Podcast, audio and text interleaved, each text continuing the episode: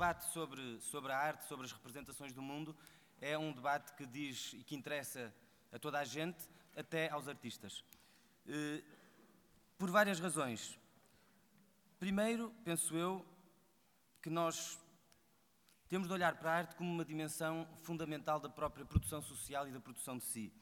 As representações sensíveis do mundo que nós temos, as imagens, os sons, as palavras, sob a forma de músicas, de filmes, do teatro que nós vemos, dos programas, da literatura, da fotografia, da arquitetura, essas imagens, essas formas de comunicação, essas representações sensíveis não moldam apenas o nosso gosto, mas moldam, condicionam, formam a nossa experiência, a nossa memória e a nossa imaginação.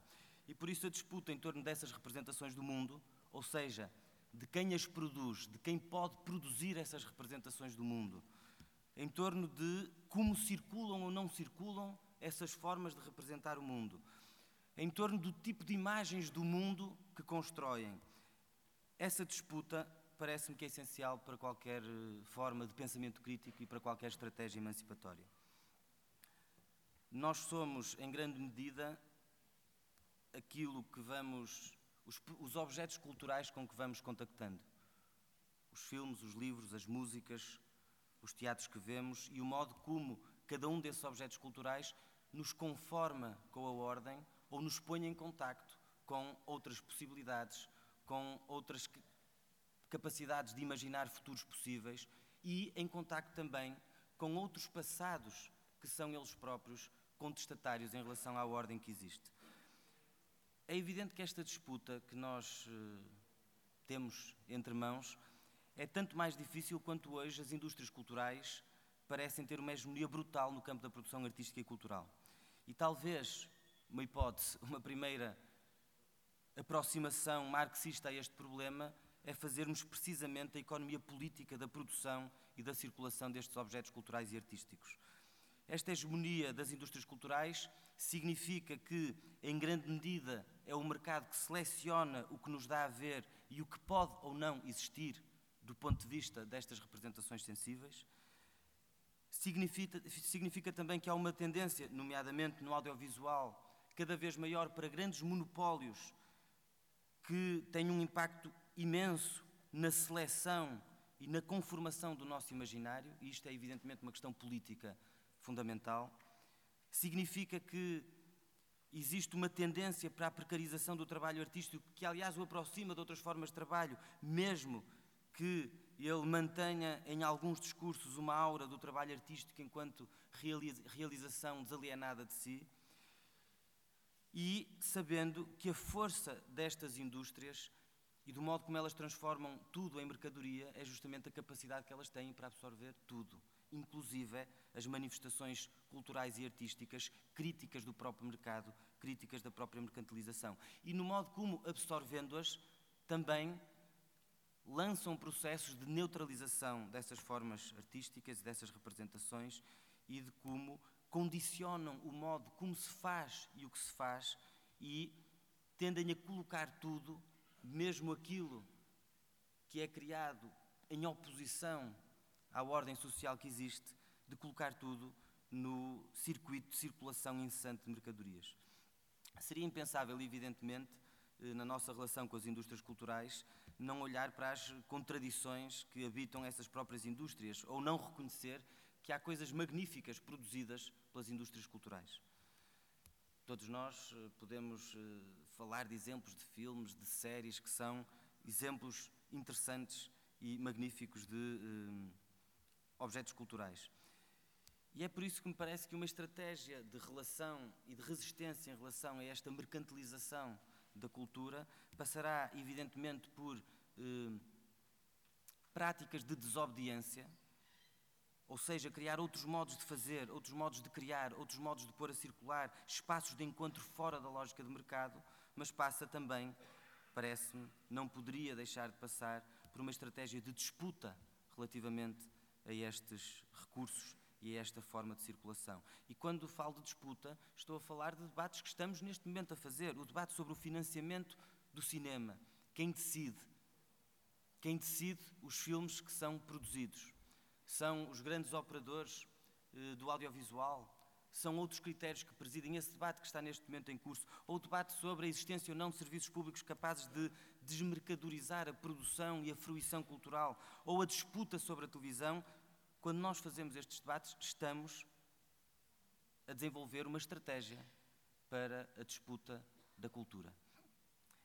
Mas, além disso, parece-me que uma reflexão marxista e uma estratégia emancipatória sobre esta matéria, nomeadamente sobre a arte, eh, não pode escapar ao debate de fundo sobre a socialização dos meios de produção, nomeadamente dos meios de produção simbólica da realidade. Porque quando nós estamos a falar de, do campo artístico, quando falamos da produção artística, da comunicação através dos sentidos, da produção destas representações, nós estamos a falar de meios de produção da realidade, de meios de produção simbólica da realidade. E por isso a apropriação dos meios de produção dessa realidade, dos meios de produção das representações da realidade, dos meios de produção dos imaginários, é uma tarefa fundamental, parece-me, de, de uma estratégia emancipatória. E a disputa desses meios é uma disputa num duplo sentido. É uma disputa no sentido da distribuição dos meios que existem para os profissionais da cultura produzirem esses objetos, mas é, de modo mais profundo, uma disputa sobre a ideia de que nós não somos apenas consumidores de cultura, mas somos produtores de cultura. E hum, há várias eh, experiências, várias propostas no campo da cultura que partem precisamente deste impulso. Como é que nós podemos devolver os meios de produção eh, da realidade, da produção simbólica realidade, da realidade ao povo? E que fazem-no a partir de uma crítica à própria divisão social do trabalho, um elemento fundamental do próprio pensamento marxista, que nos interpela também sobre isto, sobre até que ponto é que a especialização é também uma forma de atrofia das nossas capacidades integrais e até que ponto é que nós fomos sendo desapossados da possibilidade de comunicarmos, de criarmos através das múltiplas linguagens que existem. Todos nós somos alfabetizados na linguagem escrita, mas há muitas linguagens que fazem parte do nosso mundo e nós devemos ter a, possibilidade de aceder, de criar, de construir o mundo com esse conjunto de linguagens. Ou seja, como é que nós podemos devolver esses meios de produção simbólica da realidade à maioria, como é que o povo pode produzir a sua música, o seu teatro, a sua literatura, o seu cinema, como é que nós podemos recuperar, todos nós, essa capacidade de expressão através dos sentidos. Isto leva-me a um outro conjunto de questões eh, que se prendem com, no fundo, com a pergunta que, que se coloca a quem se envolve, acho eu, em processos de criação artística que é de sabermos o que é que seria uma poética libertadora, o que é que, o que, é que poderia ser uma poética política marxista. Poética no sentido da relação entre a obra e o mundo, entre o objeto artístico e o mundo, mas poética também no sentido de uma estética.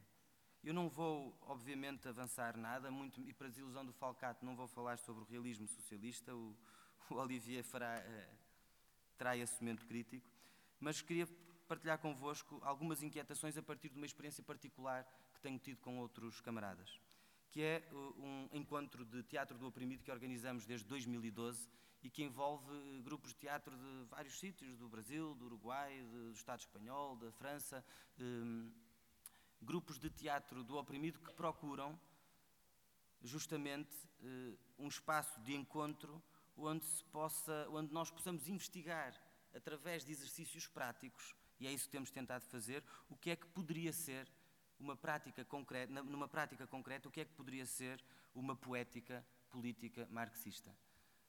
Questões com que nós nos confrontamos, dificuldades com que nós nos confrontamos.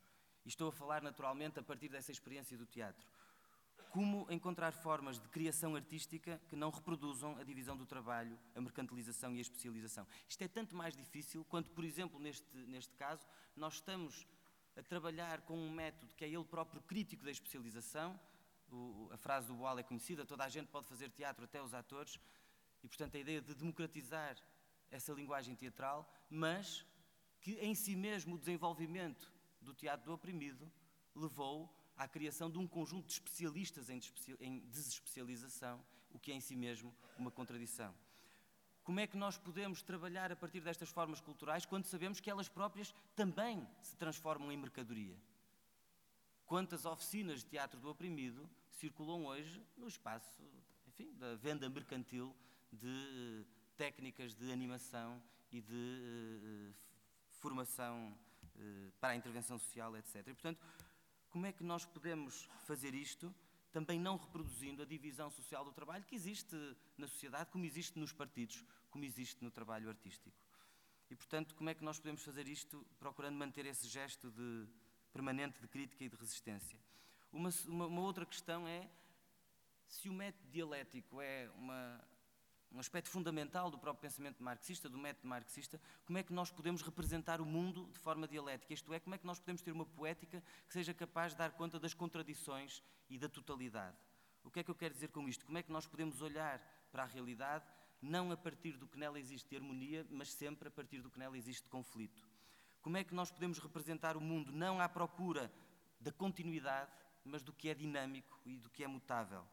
Como é que nós podemos ter representações nomeadamente no campo artístico da realidade, que procurem na realidade e nas relações, enfim, na, na, e, e, na, e nas relações humanas, nas relações sociais, não a essência, mas a relação de forças que existe em cada momento e que está em movimento. Como é que nós podemos, por exemplo, no campo do teatro, construir uma dramaturgia que não representa aquilo que existe como sendo liso, como sendo plano, mas que identifique as brechas, as contradições, aquilo que está, que está contido no que existe, mas anuncia já possibilidades de ruptura, possibilidades de o que existe ser diferente. Como é que nós podemos ter, de alguma forma, uma estética que busque a totalidade? E com a totalidade estou eh, a pensar como é que nós conseguimos ter formas de representação estética que deem conta justamente das interrelações entre o indivíduo e o coletivo, entre o acontecimento e a história.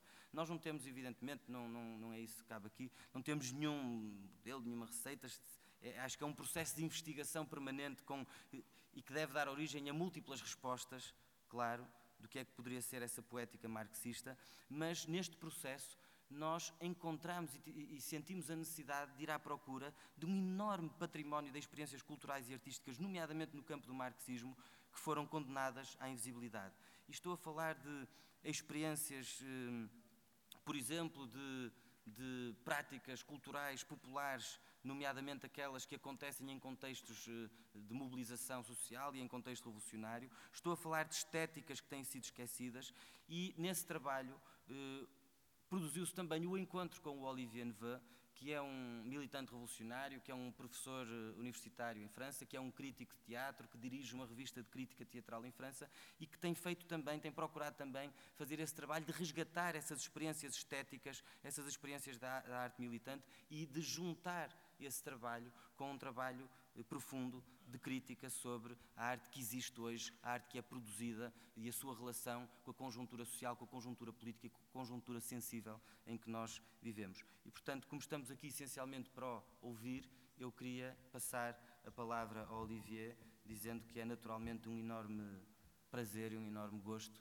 podermos contar com a tua reflexão nesta conferência. Obrigado.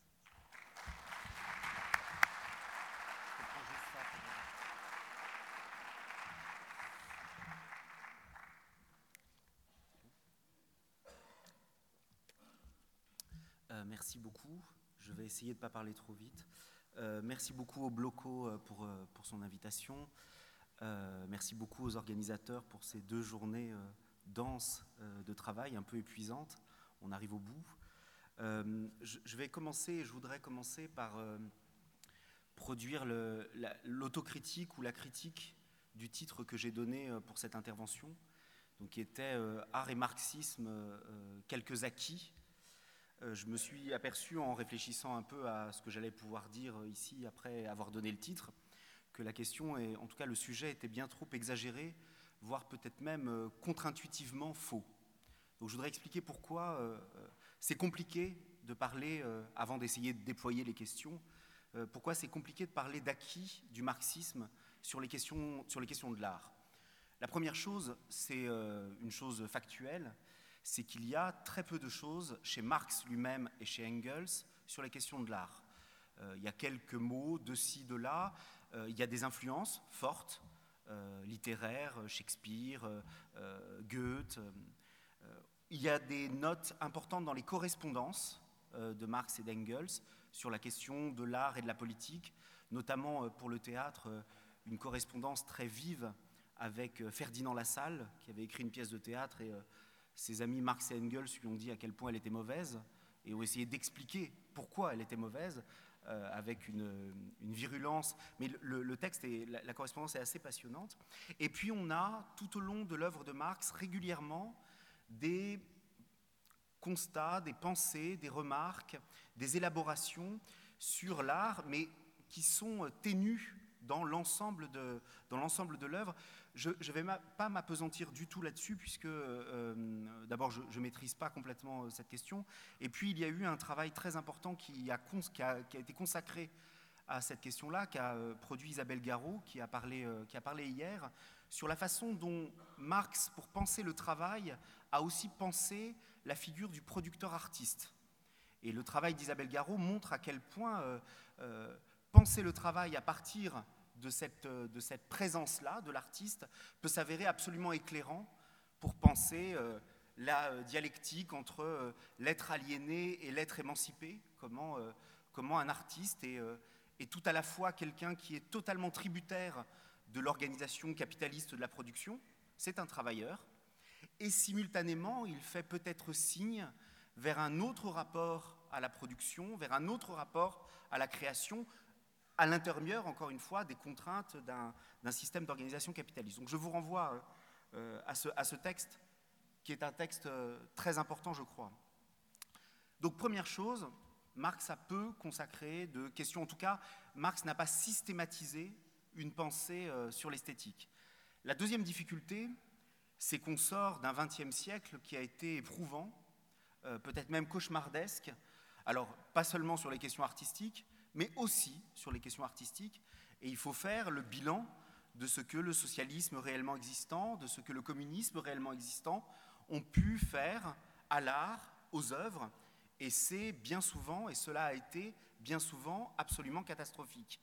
Ça n'a pas été que catastrophique, mais ça a été aussi catastrophique.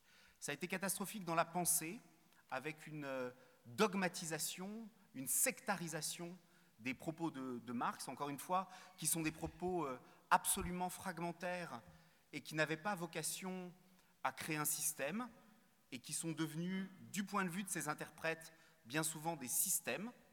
Et puis, euh, avec, euh, vous savez, vous connaissez sûrement ou peut-être les questions du reflet, une lecture très souvent économiciste de l'œuvre d'art et une incapacité à penser l'autonomie relative de l'œuvre d'art. Et puis, il n'y a pas que ça, il y a aussi les œuvres elles-mêmes.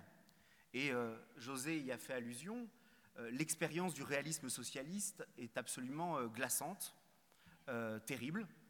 Il y a un texte très beau d'André Breton qui s'adresse aux staliniens dans les années 50 et qui dit Montrez-nous vos tableaux. Montrez-nous vos tableaux pour que l'on mesure l'état de liberté. Et ils les ont montrés, ça n'était pas à la gloire euh, de cette liberté-là. Donc je, pense que c'est très important aussi de faire le bilan de cette histoire parce que, parce que le, marxisme, quand il s'est occupé d'art, c'est aussi en partie discrédité. Alors on peut considérer de manière un peu apaisante pour nous qu'il s'agissait de déviation. On peut essayer aussi de prendre à bras le corps cette question-là et de se, en tout cas, d'accepter aussi cette part d'héritage et cette part euh, d'erreur. Je précise quand même, et peut-être ça c'est un acquis très très fort du marxisme tout au long du XXe siècle, je précise tout de même que certains se sont opposés à l'instrumentalisation, à l'enregimentation de l'art. Je pense notamment au fameux manifeste de Léon Trotsky, de Diego Rivera et euh, d'André Breton en 1938, dans lequel euh, Trotsky, donc c'est Trotsky qui écrit le, texte, mais il est signé par euh, André Breton et par Rivera, qui deviendra stalinien. Euh, Trotsky écrit toute licence en art. Ça, ça pourrait être un acquis, un acquis, toute licence en art. Le problème, c'est que cette idée que toute licence en art est un peu devenue régulièrement, dans la gauche radicale, l'excuse pour ne pas s'occuper d'art. On considère que si toute licence, on peut s'en désintéresser et laisser les artistes euh, sans polémique et sans dispute pour reprendre le terme de José. Il y a une autre chose, je la mentionne en passant, qui est très belle et très forte dans le texte de Trotsky, donc un texte de 38, à l'heure où euh, il est minuit dans le siècle. Euh, Trotsky dit, dans le domaine de la production, il faut instaurer euh, une centralisation socialiste, un régime socialiste centralisé. Dans le domaine de la création, dit Trotsky, il importe de créer un régime anarchiste de liberté individuelle, comme si l'art n'était pas soumis aux mêmes temporalités que le reste. Il y a là, je crois, une intuition extrêmement passionnante à réfléchir sur les différents rythmes qui organisent la question de l'art, mais aussi la question de la politique. Euh, Daniel Ben Saïd, il a été fait référence à lui hier, qui était philosophe et militant, a beaucoup insisté sur les rythmes propres de la politique. Et il a aussi beaucoup insisté sur les rythmes propres de l'art. Et la question, ça n'est évidemment pas d'écraser l'un par l'autre, mais de regarder comment l'un et l'autre peuvent communiquer, se disputer, dialectiquement se nouer l'un à l'autre. En tout cas, dit Trotsky, dans le domaine de l'art, c'est tout de suite le régime anarchiste. On n'attend pas plus tard. C'est immédiatement que l'on invente euh, le régime anarchiste. Donc, première chose, pour critiquer le titre de cette intervention, il n'y a pas d'esthétique marxiste. Deuxième chose, il y a euh, une histoire euh, discréditée. Et puis troisième chose, il faut bien en prendre conscience, bien souvent, les groupes de gauche, de gauche radicale, ont négligé les questions artistiques depuis quelques décennies. Alors on peut le comprendre, il y a plus urgent. Apparemment, il y a plus urgent, et pas que apparemment d'ailleurs. Euh, on sait bien que pour toutes celles et tous ceux qui sont militants, euh, euh, nous sommes sur le front des luttes et que l'état de nos défaites fait que les questions artistiques, les questions culturelles passent très souvent au second plan, au troisième plan, au quatrième plan. avec aussi une capacité qu'ont les mouvements de la gauche radicale à avoir désormais, vis-à-vis de l'art et de la culture, un rapport que l'on pourrait dire illustratif ou instrumental. Beaucoup de spectacles sont là, dans les meetings, dans les fêtes, pour apporter un supplément d'âme ou pour euh, nous donner à nous-mêmes des images euh, narcissiquement valorisantes de lutte victorieuse. Ça n'a pas toujours été le cas il y a euh, une histoire absolument passionnante des liens entre les avant-gardes et la gauche radicale ou la gauche communiste. Les premières années de la révolution euh, bolchevique sont des années d'une puissance d'invention et d'une expérimentation absolument incroyable. Tout ça va être arrêté à la fin des années 20, mais il y a comme ça une sorte de vivacité des expériences et le mouvement communiste et révolutionnaire prend acte de la nécessité de l'art d'être aussi un lieu d'expérience. Aujourd'hui, on serait bien en peine, alors je ne connais pas la presse euh, du Bloco, mais pour parler de la presse militante radicale que je connais en France, les critiques d'art sont souvent d'une très grande pauvreté et s'intéressent aux œuvres parce qu'elles nous renvoient une image de nos luttes. Mais elles ne proposent jamais ou très rarement de pédagogie des formes. Le seul endroit où la gauche radicale, pour celle que je connais, euh, essentiellement en France, Belgique, Suisse, pays francophones, s'intéresse aux questions artistiques et culturelles, c'est lorsqu'il y a des luttes de travailleurs du spectacle. Alors là, on a euh, euh, un intérêt qui est un intérêt, encore une fois, bien relatif. En France, nous avons vécu, il y a quelques années, une lutte très importante, celle des intermittents du spectacle, euh, qui est l'une des dernières luttes un peu victorieuses en France euh, d'un mouvement social. Nous n'avons connu depuis euh, que des défaites. On va voir ce qui va se passer dans ce qu'on est en train d'essayer de, construire à cette heure.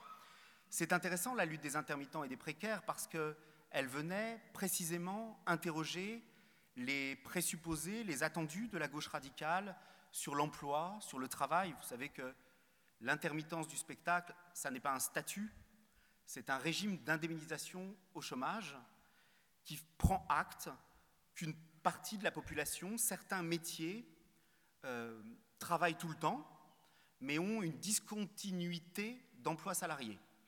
Et donc, pour ces emplois discontinus, euh, il y a des allocations chômage plus élevées euh, que l'on peut obtenir en échange d'un certain nombre de preuves du travail accompli. Le mouvement des intermittents et des précaires s'était donné comme tâche d'élargir ce régime aux précaires, aux saisonniers et à d'autres. Et c'est intéressant parce que cette lutte-là est venue percuter un certain nombre de mots d'ordre forts, euh, très forts, dans la gauche et dans le monde syndical, où euh, euh, la perspective stratégique ou programmatique est celle du plein emploi. Et les intermittents et les précaires venaient dire le plein emploi ne peut pas être un horizon stratégique ou programmatique fort. Il faut au contraire permettre de penser et d'inventer des modalités pour euh, la discontinuité de l'emploi de tous. Donc on voit bien que le monde culturel et artistique peut être une source d'interrogation politique euh, plus vaste que la seule question culturelle et artistique. Dans ces cadres-là, la gauche radicale s'en occupe. Généralement, ça s'arrête là, ou alors, au mieux, cela discute beaucoup sur les questions de politique culturelle. Cela dénonce avec force la marchandisation du monde, et légitimement, me semble-t-il, bien souvent avec des armes ou des outils qui sont justes, mais tellement généraux qu'ils ne permettent pas de saisir ce qui est peut-être en train de se modifier aujourd'hui dans le néolibéralisme ou avec le néolibéralisme. Bien évidemment, les objets culturels sont des marchandises. Euh, le marché de l'art est un marché euh, faramineux. Alors, je vais moi-même euh, utiliser des grandes généralités parce qu'il faudrait travailler suivant les arts. L'art contemporain, ça n'est pas euh, le théâtre, ça n'est pas le cinéma, ça n'est pas la musique. Chacun euh, a ses modalités propres, chacun a ses modes de fonctionnement et de financement qui sont propres. Mais si on regarde comment fonctionne le néolibéralisme aujourd'hui par rapport à l'art, on peut repérer un double mouvement fort. Le premier mouvement, c'est d'investir dans l'art. On a des très grands capitaines d'industrie, en France des milliardaires hein, euh, qui investissent dans l'art contemporain, parce que l'art contemporain rapporte beaucoup d'argent et permet des placements intéressants et produit aussi un capital culturel fort. Cette chose-là, on la retrouve même dans l'État. L'État culturel aujourd'hui euh, euh, investit dans l'art, mais investit dans des produits de luxe. un certain nombre de films, un certain nombre de pièces. C'est tout à fait intéressant de circuler en Europe et de voir qu'un spectateur de théâtre, s'il à Berlin, s'il à Paris, s'il à Lisbonne ou s'il à Madrid, peut voir une partie de spectacle pareil, similaire. C'est-à-dire que l'Europe s'est uniformisée et les États misent sur des produits d'exportation et ils mettent de l'argent public dedans, que bien souvent, euh, euh, bien souvent les, bénéfices, eux, sont privatisés alors que l'investissement, euh, lui, est, socialisé. Donc on a cette première chose avec un vrai respect pour les œuvres d'art en tant qu'elles produisent de la richesse. Un très grand respect même. Et puis, euh, on a une classe politique qui adore avoir euh, des artistes à table, à sa table, comme au XIXe siècle. C'est toujours très chic. Et puis, on a un deuxième endroit qui est tous ces artistes qui ne rapportent rien à l'échelle internationale ou à l'échelle européenne, et qui, eux, sont de plus en plus, en tout cas en France, attaqués en tant qu'artistes. Il leur est demandé d'être tout sauf des artistes, c'est-à-dire d'être des travailleurs sociaux, en grande partie. Aujourd'hui, dans le théâtre public en France, vous n'avez plus de subventions si vous ne vous engagez pas dans le même temps à aller animer des ateliers d'écriture dans les prisons, euh, des travaux avec des élèves et ou à faire de l'animation sociale. C'est intéressant parce que cette chose-là, elle est simultanée au fait que l'État s'attaque très fortement aux travailleurs sociaux et aux éducateurs spécialisés.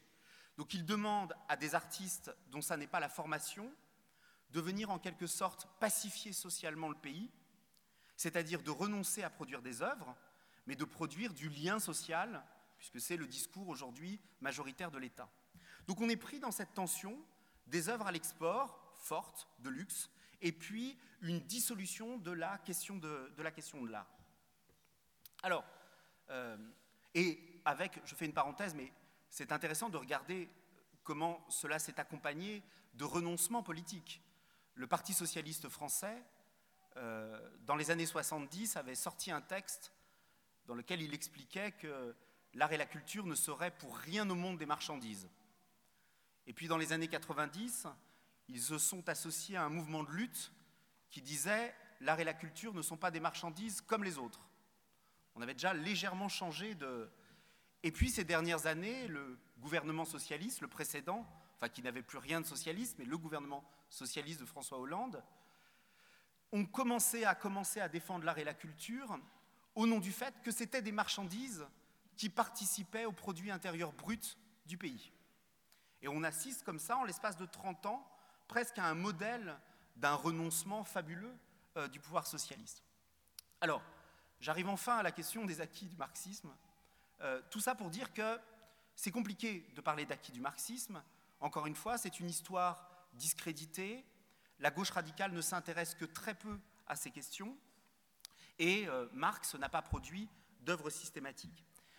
Je précise que je vais m'intéresser aujourd'hui à l'art et pas à la culture. Alors, c'est une facilité de séparer l'art et la culture. Évidemment qu'ils sont l'un et l'autre dialectiquement euh, noués. Euh, il n'y a pas d'un côté l'art, il n'y a pas de muraille de Chine entre les deux. Mais c'est pour la possibilité de l'exposition. Euh, pour donner une définition qui est plus un, un slogan ou un mot d'ordre, je donnerai la définition qu'en donne le cinéaste Jean-Luc Godard quand il dit l'art c'est l'exception, la culture c'est la règle qui est une assez belle définition. L'art, c'est l'exception, la culture, c'est la règle. Et je crois que effectivement, c'est une question forte pour aujourd'hui. Va-t-il y avoir encore des places pour les exceptions dans ce monde qui tend à s'uniformiser et à rendre les êtres, les œuvres, les productions de plus en plus interchangeables? Alors, pardon? D'accord, c'est trop vite Ça va Alors, j'arrive à euh, la question de Marx et la question du marxisme, ou plutôt la question du marxisme, puisque, encore une fois, je l'ai dit, Marx euh, n'a pas produit euh, d'œuvre systématique. si on regarde le champ théorique, pour le dire très vite, aujourd'hui, il, balance entre, là aussi, une tension entre un idéalisme total, c'est-à-dire qu'on est revenu à l'époque des grandes œuvres dont on ne sait pas pourquoi elles existent, qui arrivent transcendantes, du ciel étoilé des idées, qui ne sont euh, liées à aucune histoire, à aucun contexte, qui ne sont pas des productions humaines. Et euh, dans ma discipline en esthétique, il est souvent question de cela, euh, et c'est une vraie régression. Et puis on assiste, depuis quelques décennies, à un autre courant tout à fait adverse, qui est un sociologisme grossier, qui considère qu'une œuvre n'est jamais que l'illustration du réel, qu'une œuvre n'est jamais une construction, que l'œuvre, en quelque sorte, ce sont des exemples pour les sociologues pour venir démontrer leur thèse. Je, viens de lire un livre de 600 pages d'un grand sociologue français sur, euh, dédié à un tableau.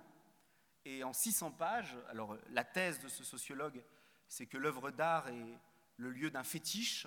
Nous avons besoin de sacré, donc nous nous, prosternons devant les œuvres, et en 600 pages, il ne trouve pas le moyen de parler des couleurs du tableau. Ce qui est quand même un problème à ne jamais parler d'art et à ne parler d'art que comme le symptôme d'un état social. Alors, je crois que Marx, ou le marxisme, ou les marxismes, peuvent nous permettre de, dévier, de, de dévier ou de euh, refuser cette opposition stérile entre l'idéalisme pur et un sociologisme grossier. Pour ça, je vais m'appuyer sur, pour moi, ce qui est certainement l'un des plus grands théoriciens de l'art marxiste, ou du marxisme et de l'art, qui est rarement cité dans nos colloques, qui est rarement étudié en tant que théoricien, et qui s'appelle Bertolt Brecht. Alors, Brecht a cette particularité d'être à la fois un poète, un dramaturge, un metteur en scène, mais aussi un penseur et il a produit une œuvre théorique absolument importante, peut-être même décisive. Ça ne veut pas dire qu'il faut aujourd'hui être brechtien, pour rien au monde. Euh, Brecht est, euh, comme Marx, un homme de son époque, un homme de son temps, la première moitié du XXe siècle, et il y a des choses qui, chez Brecht, ne peuvent plus fonctionner. Et pourtant, je crois qu'il nous permet de penser un certain nombre de points, d'opérations cruciales pour les rapports que peuvent entretenir l'art et la politique aujourd'hui. Et qu'à ce titre, d'ailleurs, il s'inscrit au cœur même des débats, parce que si on regarde l'histoire du marxisme, c'est aussi une histoire de débats très violents sur la question de l'art, et la plupart des grandes figures importantes du marxisme et des théoriciens du marxisme ont travaillé sur l'art à un moment ou à un autre. Euh, Lukács, Adorno, euh, Ernst Bloch, euh, euh, Marcuse, et on pourrait en, Gramsci, et on pourrait en prendre beaucoup d'autres. Je voudrais donc juste aujourd'hui faire quatre propositions à partir de, Brecht pour essayer de proposer, mais ce sont des propositions, des sujets de discussion ou des manières de poser les questions sur art et marxisme. La première chose, peut-être dire avant une chose aussi sur, sur Brecht. Brecht découvre Marx, il a à peu près 30 ans. Il a déjà une œuvre de dramaturge et il découvre le capital de Karl Marx. Et le jour où il découvre le capital de Karl Marx, il se dit J'ai enfin trouvé mon spectateur idéal. Désormais, je n'écrirai que pour lui. D'où le fait que ça n'est pas complètement absurde de ma part de vous le proposer en modèle. La deuxième chose, c'est que je crois que Brecht ne produit pas un théâtre marxiste, il produit un théâtre en marxiste. C'est-à-dire qu'il se propose d'intervenir dans le théâtre comme marxiste, mais il ne produit pas un théâtre marxiste, parce qu'un théâtre marxiste, ça n'aurait pas grand sens. On l'a vu dans ces deux derniers jours, la somme de désaccords qui peuvent nous lier les uns aux autres, sous ce même terme de marxisme. Et euh, José parlait tout à l'heure d'Augusto Boal. Boal est très opposé à Brecht, et tous les deux sont des marxistes. Donc encore une fois, il ne s'agit pas de dire un théâtre marxiste, mais d'essayer d'aborder le théâtre et l'art en marxiste. La première proposition forte, euh, c'est chez Brecht une capacité à mettre l'œuvre au centre de tout. Dans un texte important adressé à des peintres, Brecht dit Camarades peintres, ne nous montrez pas votre carte du parti, montrez-nous vos tableaux. Ce qui est une interpellation assez passionnante de venir dire c'est dans l'œuvre elle-même que se constitue la radicalité, le progressisme, la lutte des classes, ça n'est pas dans les discours qui entourent l'œuvre. Je crois que c'est quelque chose de très important aujourd'hui de revenir à une défense de l'œuvre comme un produit issu d'une pratique sociale, ça ne tombe pas du ciel, issu d'une certaine conjoncture, issu d'un certain état de la lutte des classes, mais qui est irréductible à cela, parce que l'œuvre, ça n'est pas juste cette production-là. La deuxième chose que je crois importante dans cette défense de l'œuvre, c'est qu'elle nous dit l'œuvre, ça n'est pas la réalité. Vous savez que l'œuvre de Brecht est une œuvre qui naît en s'opposant à un courant artistique qui est le naturalisme. Le naturalisme dit nous devons représenter la réalité telle qu'elle apparaît. Et Brecht arrive à sa suite et dit, sauf que tout n'apparaît pas dans la réalité. Si vous prenez en photo l'entrée des usines, vous ne montrerez rien de l'exploitation à l'intérieur de l'usine. Donc l'une des tâches du réalisme, c'est de faire venir cet invisible dans le visible. C'est de permettre à l'invisible des rapports sociaux de trouver une forme. Je crois que c'est quelque chose de très important de défendre l'œuvre d'art comme le lieu d'une construction de forme, d'une fabrication, comme un lieu artificiel. Aujourd'hui, on a tendance à penser l'artifice comme une chose négative. Brecht fait de l'artifice une chose joyeuse et importante. Pourquoi? Parce que nous avons besoin de nous séparer de l'immédiateté. Nous avons besoin de médiation. Nous avons besoin de ne pas toujours être dans le direct. Nous avons besoin de prendre de la distance. Une œuvre d'art, c'est une découpe dans la réalité, c'est une manière collective au théâtre, mais individuelle dans la littérature, et pas toujours, de se demander qu'est-ce qu'on met dans l'image, qu'est-ce qu'on met dans le cadre, et aussi qu'est-ce qu'on ne met pas dans l'image, et qu'est-ce qu'on ne met pas dans le cadre? D'où la nécessité, je crois, pour un vrai travail matérialiste sur les œuvres, de penser l'œuvre d'art en tant que forme, en tant que dispositif. On a très longtemps subi euh, la, puissance de l'opposition forme-contenu, évidemment, il n'y a pas d'un côté la forme et de l'autre côté le contenu, il y a un lien dialectique de l'un euh, à l'autre. Donc première chose, la question de la centralité de l'œuvre d'art. L'enjeu, dit Brecht, de l'œuvre d'art, et ça rejoint ce que disait José tout à l'heure, l'enjeu, c'est de montrer comment le monde est transformable et de monter donc la transformabilité du monde. Ça, c'est quelque chose de très important parce que l'œuvre de Brecht, toutes les œuvres de Brecht, aucune œuvre de Brecht n'appelle clairement à la révolution. Aucune œuvre de Brecht ne nous dit ce que l'on doit faire. Aucune œuvre de Brecht n'est militante au sens le plus basique du terme. Les œuvres de Brecht se donnent une autre tâche, nous montrer comment le monde est transformable, nous montrer que le monde est transformable. Mais elles ne nous montrent jamais comment le monde est transformable. Elles ne nous donnent pas les outils de la transformabilité euh, du monde. Ça m'amène au deuxième. Et il y a un texte très important de Engels qui s'attaquait à l'art militant, en disant l'art ne doit pas être militant. Euh, ou en tout cas pas directement, pas explicitement, pas frontalement. Deuxième point, je crois que c'est l'une des très grandes forces de l'œuvre de Brecht, c'est que Brecht va, euh, euh, d'une certaine manière, obéir au mot d'ordre de son ami Walter Benjamin. Walter Benjamin disait, à l'issue d'un texte très important sur l'aura et la, la reproductibilité de l'œuvre d'art, Benjamin dit Le fascisme esthétise la politique, le communisme doit politiser l'esthétique. Et c'est un vrai projet esthétique que de venir politiser l'esthétique, c'est-à-dire inscrire l'esthétique dans une processualité et dans l'ensemble des contradictions qui la fondent. Ça prend des formes très simples, enfin, ou très compliquées, qui est de constamment se donner pour tâche de travailler à partir de la contradiction et jamais à partir de l'harmonie ou de la stabilité. Et ce que va faire Brecht, c'est l'appliquer à tous les paramètres, à tous les éléments du théâtre. And Macron and Young and Tusk, they might have different priorities. Le jeu de l'acteur, je prends un exemple sur le jeu de l'acteur.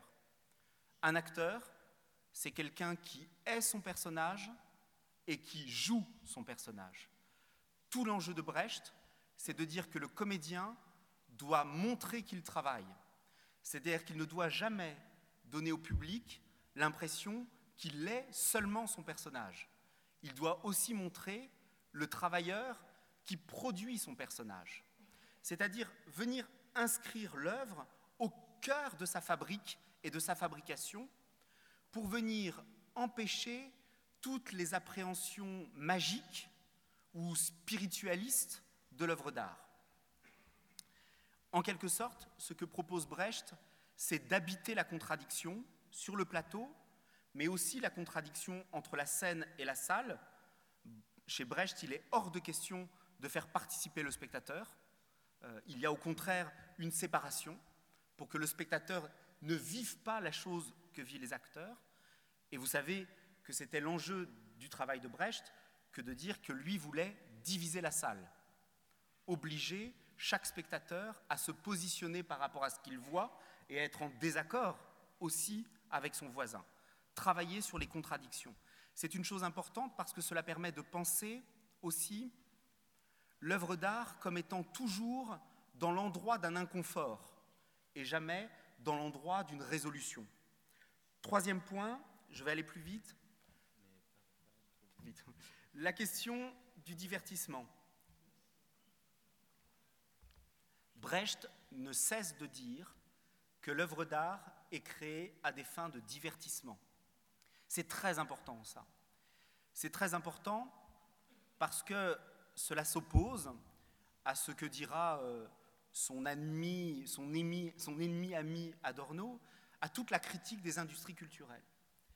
Pour Brecht, il est important que le lieu de l'art soit aussi un lieu de divertissement et pas seulement le lieu d'une négativité, le lieu d'une avant-garde, le lieu d'une expérimentation. Et il le justifie par deux choses. La première chose, c'est que nous vivons dans un monde où l'homme fait constamment la guerre à l'autre homme. Et il est absolument nécessaire que nous ayons, pour reproduire la force de travail, pour se rassurer, des espaces aussi de repos ou d'apaisement. Et c'est très important. Nous ne vivons pas dans un autre monde. Nous vivons aussi dans un monde de concurrence forcenée. Et le temps du divertissement est un temps qui ne doit pas être culpabilisé. Et puis la deuxième chose, c'est que Brecht relève à quel point le système capitaliste a produit un rapport au savoir qui est un rapport faux au savoir. Aujourd'hui, un enfant apprend à l'école pour pouvoir possiblement demain vendre sa force de travail sur le marché.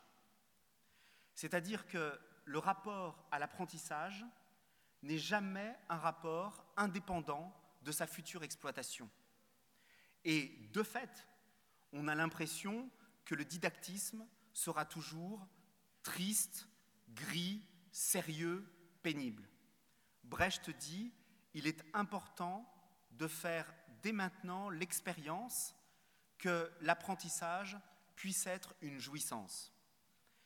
C'est très important cette chose-là parce que dans toute une partie de la pensée critique forte, on considère avec deux choses.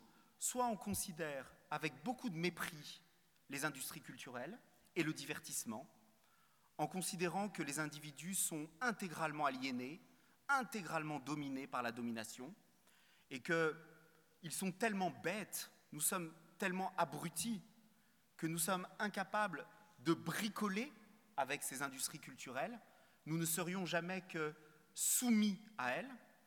Et ça, c'est un premier pan de la critique. Et puis, il y a un deuxième pan très optimiste qui considère que les industries culturelles ne nous font rien et que le divertissement ne travaille pas à notre insu notre subjectivité.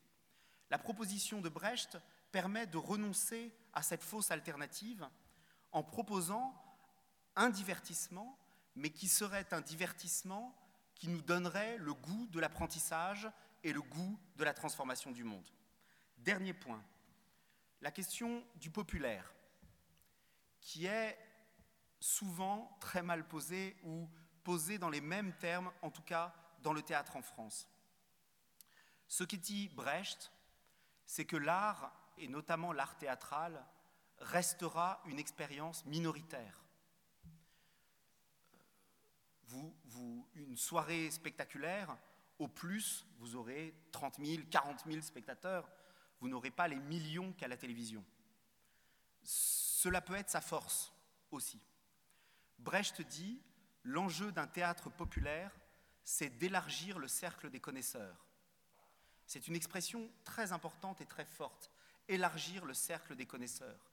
Imaginez que l'expérience théâtrale, ceux qui vont la vivre ou celles qui vont la vivre vont avoir envie d'en parler à d'autres et que progressivement, par contamination, des choses se, se produiront. L'idée, ça n'est absolument pas de croire que le théâtre peut changer le monde ou que l'art peut changer le monde. L'art peut changer un monde, celui de chacun. C'est-à-dire l'art peut changer la perception que nous avons du monde, mais il ne peut évidemment pas changer radicalement le monde. La deuxième chose que dit Brecht sur le théâtre populaire ou sur le populaire, il dit qu'il y a deux manières de penser le populaire. Soit on s'adresse au peuple, et il y a beaucoup de spectacles qui s'adressent au peuple, et on raconte au peuple euh, ses conditions de vie, ou on donne au peuple un supplément de rêve. Et Brecht dit non, L'important, c'est de s'adresser au peuple en tant que le peuple est appelé demain à gouverner. Et ce n'est pas du tout la même chose de s'adresser à un peuple qui est celui qui est appelé demain à prendre en main son destin, ou de s'adresser à un peuple qui est voué à rester le peuple soumis à la domination. Et là, il y a, je crois, quelque chose qui peut nous permettre de regarder avec beaucoup de sévérité toute une partie de l'art populaire euh, contemporain. Dernière chose sur cette question-là, et qui est une chose euh, qui me tient euh, à cœur, Brecht propose d'arrêter. Enfin, Brecht dit Jusqu'alors, au théâtre, je pleurais quand je voyais un personnage pleurer et je riais quand je voyais un personnage rire. Brecht nous propose de faire une autre expérience, de rire éventuellement de celui qui pleure, de pleurer éventuellement de celui qui rit. Cela veut dire de ne pas vivre les mêmes émotions dans la salle que sur scène. Et Brecht disait, le vrai spectateur de mon théâtre est un, spectateur qui n'est pas du tout sidéré par ce qu'il voit, c'est au contraire un spectateur détendu qui regarde les choses avec distraction. Pourquoi je précise cela? Parce que Brecht avait inventé un terme pour parler de cette relation, de ce rapport qu'il essayait de créer. Le terme qu'il a inventé, c'est le terme d'amicalité. Je m'adresse au public de manière amicale. Je m'adresse à lui de la façon la plus exigeante et la plus bienveillante possible. C'est très important, je crois, aujourd'hui, cette chose-là.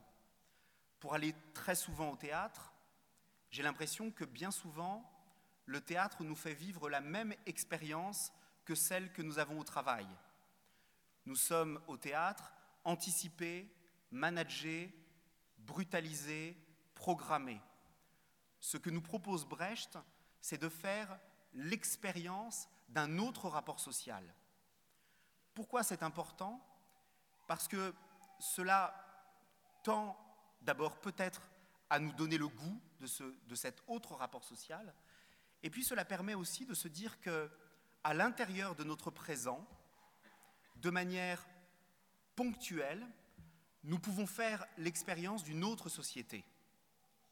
Pour reprendre le vers d'un poète, il y a un autre monde et il est dans celui-ci.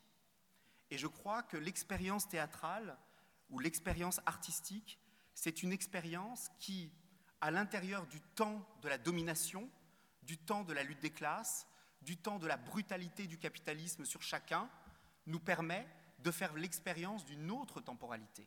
Et à ce titre-là, peut-être, encore une fois, de nous donner le goût et l'envie de le faire. Je termine juste sur un point. Je l'ai bien dit, l'œuvre de Brecht n'est absolument pas euh, une œuvre qu'il faudrait reprendre à l'identique aujourd'hui. C'est une œuvre qui est usée, c'est une œuvre qui a eu lieu dans la première moitié du XXe siècle. Elle est euh, empreinte de positivisme, de rationalisme, peut-être un peu trop fort.